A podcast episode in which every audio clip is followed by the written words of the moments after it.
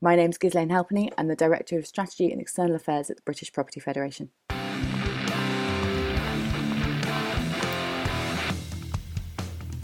Welcome to Why Everybody Hates You, an audio support group for reputation professionals. If you have any responsibility for how people talk, think, and feel about your organisation, then you're in the right place. My name is Daisy Powell Chandler, and today I'm talking to Ghislaine Halpenny about why everybody hates the property sector.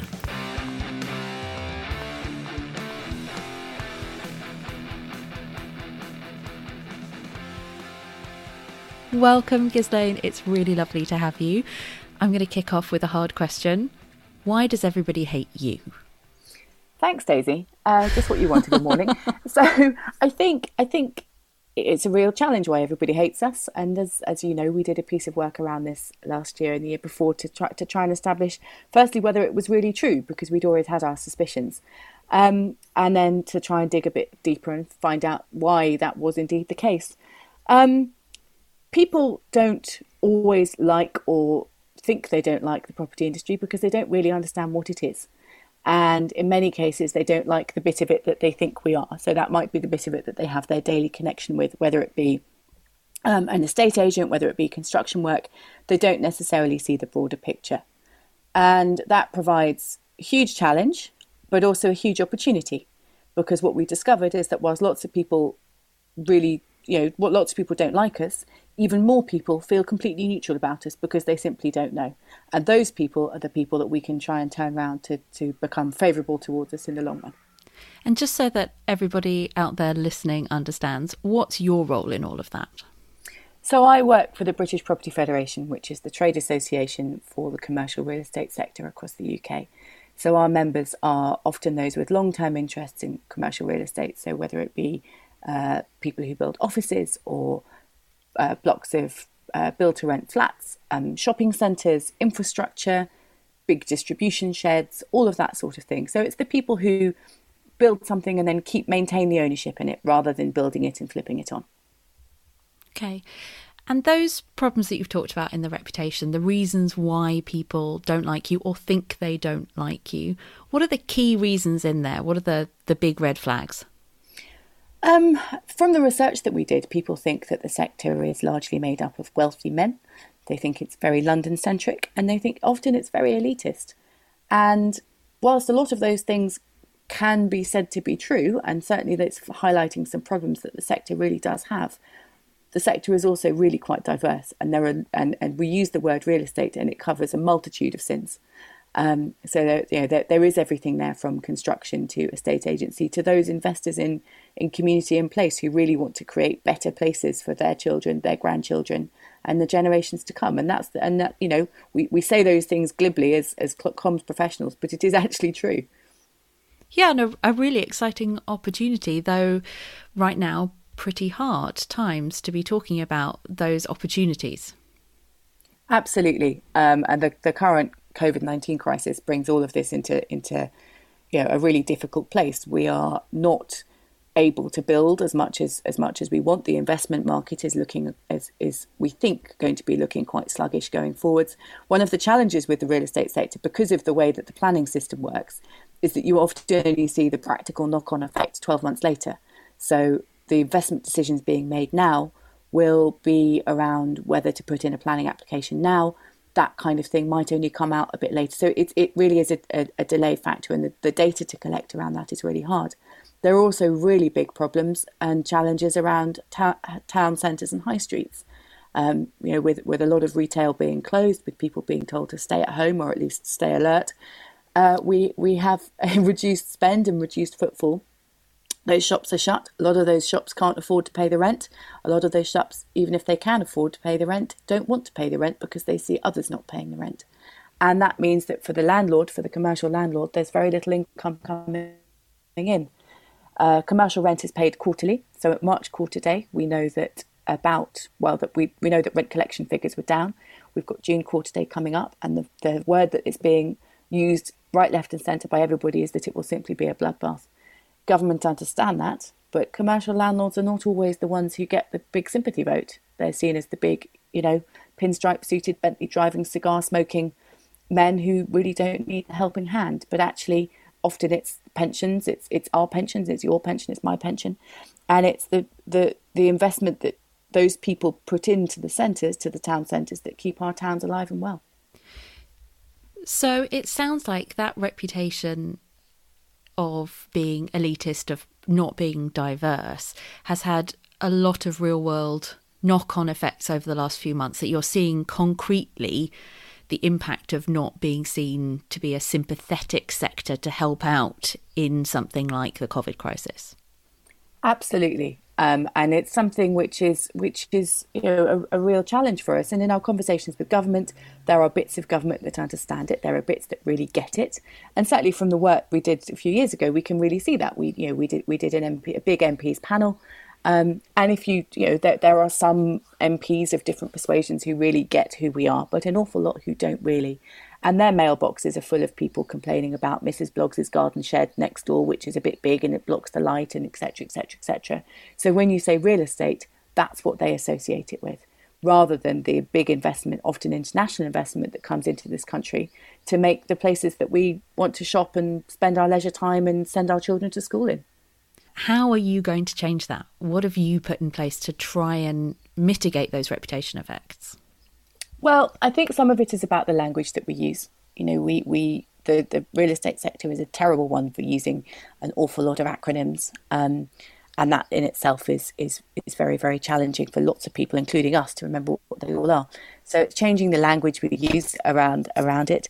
I think one of the things about the COVID crisis is actually produce it produces a huge opportunity.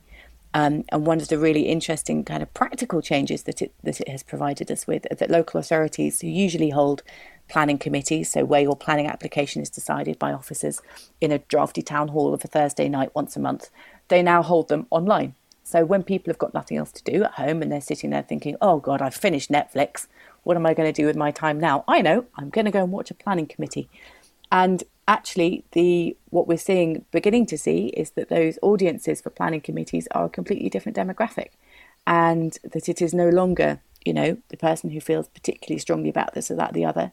Actually it's people often those not often those but including those with protected characteristics who are really able to engage with the process. So there are lessons we can learn and it would be great if we can take those through to what the new normal or what the post COVID world or whatever we're supposed to be calling it now looks like and try and engage that, that wider audience. That's really interesting and something I, I hadn't heard before. I don't think I would have guessed that taking planning committees online would have massively increased uptake. So, reaching out to people with different characteristics, changing language, anything else that you and the sector are doing to try and change your reputation to allay some of the problems you've had this time around? Well, we're telling the story about what the sector does. You know, what this it, it's not about the big glass monolithic buildings. It's about creating social benefit, environmental benefit, and also the financial benefit too. The financial benefit is widely understood, and people assume that that is indeed, you know, the contribution to the economy. That people get that, and that's great. When asked a bit more broadly about the social environmental, that was the bit where everybody felt a bit more kind of wobbly and a bit more squeamish.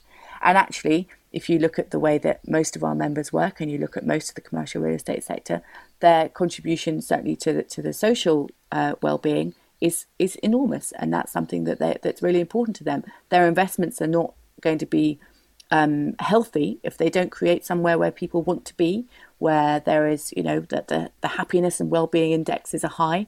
Um, and all of these things are stories that are there, but are simply not being told very well or, or in any sort of collective way. Hmm, but that's very difficult, isn't it, as a as a membership organisation with resources that are limited? How do you go about creating a consensus about how to measure those things and how to bring them together? Well, we are working on what that might look like. Before, in a pre-COVID wor- world, we were talking about um, looking at some sort of social social, social uh, impact measurements. Um, th- those are obviously going to be more challenging now, partly because we aren't quite sure what our members are going to be able to collect this year, partly because the story that we're going to tell this year needs to be a bit different. The sector is doing a lot for its for for communities that are being hit by COVID. It is you know, changing the way that it works in order to adapt for its own staff.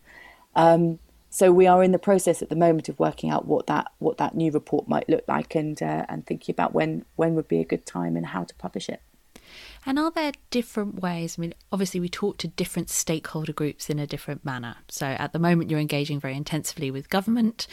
But have you looked at how the sector speaks to consumers directly or to other stakeholder groups beside government? We have, and it's really interesting. There's a huge variety in approach across across our across our membership. Um, some who do it very well are really aware of the fact that you know that drafty town hall is not going to speak to many of their residents. And actually, it's about door knocking and it's about getting out there on the ground and having those conversations and having those conversations in a way that doesn't make it feel like you've got a man in a suit uh, with a briefcase who's come to show you a, a, pamphlet about what they're going to impose on you and your community. It's about someone who's a bit more approachable, arriving with a blank sheet of paper and some ideas, and making people and helping people feel that they're being allowed to feed into the process and are, be, and are being planned with rather than planned to. Um, and that that's that's really important. And and sharing that best practice is something that we really try and do. You know, the sector is as, as broad as it is long, and so there are pockets of, of fantastic, excellent, you know, best practice, and then there are pockets of of, uh, of organisations who probably don't do it quite as well or quite as naturally. Who is doing that really well? Um, I mean, some of those who do it really well are some of the bigger states. You know, they've got they've got deep pockets. They've got very very established feet in in established feet, established roots in in their locations. So someone like Grosvenor does that really really well. Um, the the kind of the big REITs, so the, that's the real estate investment trust. So someone like British Land, someone like Land Securities, Landsec now do it extremely well, and they've got the resources to be able to do it, and they are forward thinking, and that you know that that's that's how they get to where they are. Hmm, I think that's particularly interesting because I suspect they are those landed estates are some of the ones that possibly in people's minds most clearly conform to that man in a Bentley stereotype that you referred to earlier. And yet it sounds like they're doing some of the best work to engage. Is that because they needed to to to allay some of those suspicions? Or is that just because they are planning for the longer term and therefore their priorities are a bit different? It's a combination of the two you know you can't have a good relationship with your with your wider stakeholder group unless they trust you um, and that that is the key you know one of the key words throughout all of this is is trust and there's a huge amount of of worry about real estate and the and the, the you know the big nasty corporate developers going to come in and do something to you and if you don't trust your local authority to make the right decision and you don't trust your developer to come in and do something that's going to be of benefit, then then it all falls to pieces. I mean, a lot of the criticisms, or rather, criticisms, perceptions around uh, you know wealthy, elitist, and particularly male, are true. And it is a sector which is trying very, very hard in all of those directions. And there are an awful lot of organisations doing really, really great work to broaden the appeal at, at a you know, at, at, the early stages of real estate. So to make sure that we get a really diverse group of people coming into the sector. If you're going to plan great places, if you're going to make great places, you've got to make places that are going to appeal across the community. And the only way you can do that is by having people from across the community making those plans in the first place. That's the only way you can really understand your customer base. So those organisations are out there trying really hard and doing great work in schools, doing great work in universities, trying to make sure that we, that we get that diverse population. The challenges are, you know, enormous and are often quite slow to move through.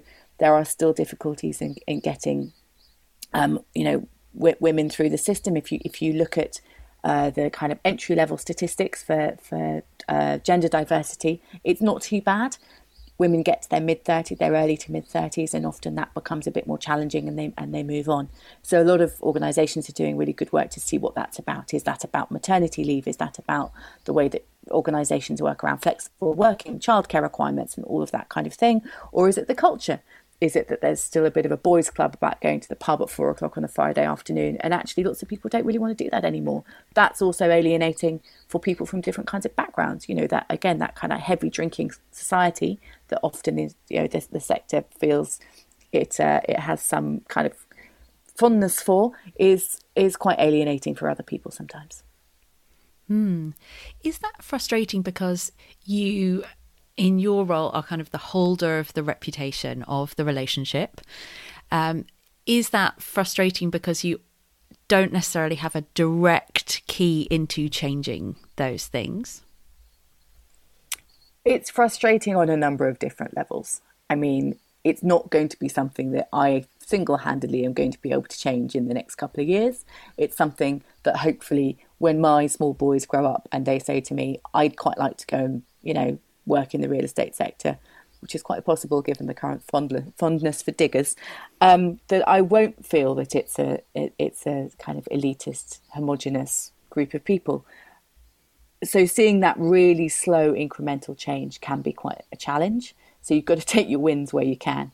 Um, and I suppose the sector coming together and realizing that diversity is is not only, you know, something that's nice to have and something that looks really nice on pictures where you haven't just got white men, but actually is business critical is a huge step forwards.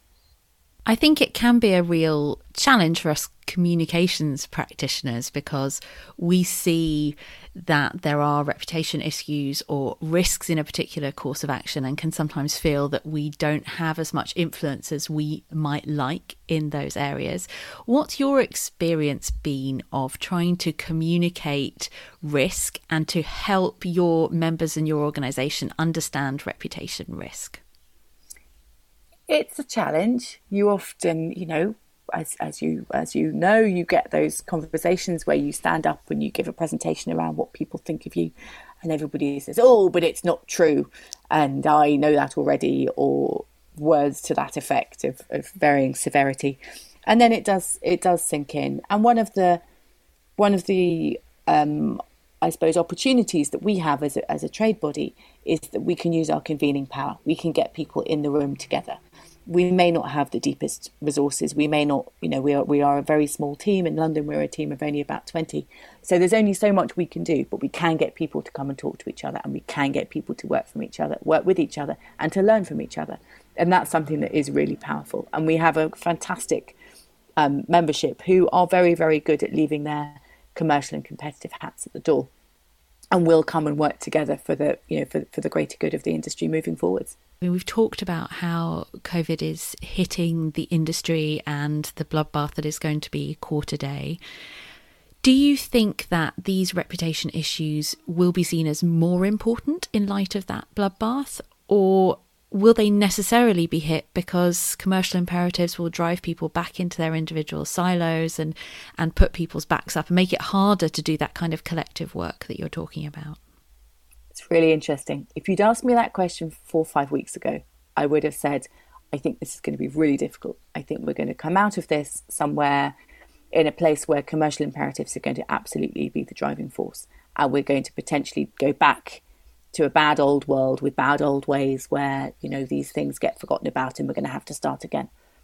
Conversations over the last couple of weeks, it's been quite clear from the membership that their investors and their boards and when they've been doing their you know their shareholder roadshows the questions that are coming to them are around ESG investment. And how are you doing with that? And is that still important? And it's still important to us and that can't be forgotten. And that drive ultimately be, will be what shapes the next few years so whilst there may be some parts of the sector who have a very difficult 12 months and particularly some parts of the sector who don't survive for those that are there, it feels like those drivers are very much front of mind for everybody else. And that's really reassuring. What that translates to in the real world is a challenge. Um, and particularly around, you know, the, in, the, the intake of, of people that, you know, there's going to be a generation of, I say a generation, there'll be a couple of years of people who will come out and the, and the job world will be, the job market will look very, very different. But that did feel like a really reassuring moment where we've, where we've been having those conversations. Mm, deeply reassuring. Do you think that will impact your program as an organisation? I hope it means that we can keep going on the really good track that it felt we were on. Um, I hope it means that we can keep, you know, that we that we can measure that social impact, that we can have those conversations, and we don't simply have to go back to the sort of negotiations on the on the on the more commercial basis solely. Um, I worry that some of the smaller organisations, particularly that focus around diversity and inclusion, will find it difficult as the members inevitably have some have shallower pockets. That they will find it difficult to, to stay alive and to stay supported. Um, you know that will that will inevitably be the case, but we we will have to see where we end up. Do you get the sense when you're having conversations with government that they are inclined to include more conditionality around ESG type performance? Interesting. Um, up to a point, yes. I think if you look at if you look at the driving forces around organisations and agencies such as Homes England, um, that's you know the, those kind of ESG principles are really really important, not only to the agency as a whole, but also personally to the exec team, and they certainly put a lot of store by by you know th- those those kinds of things. So absolutely, there are bits of government where that really is a driver. Whether that's the case across the board, I'd be less I'd be less convinced at the moment. But you know, fingers crossed.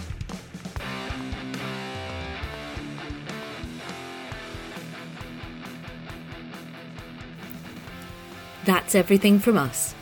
A big thank you to my guest, Ghislaine Halpenny of the British Property Federation, for sharing a great case study of the real world impacts of poor reputation and giving us a glimpse of how reputation can be improved at the sector level. I hope you'll join me in two weeks' time when I'll be talking about why reputation matters to investors. In the meantime, if you've enjoyed this episode, please do find us at whyeverybodyhatesyou.co.uk. Subscribe and leave us a review on your favourite podcasting app. Thank you for listening to Why Everybody Hates You. And remember, you are not alone.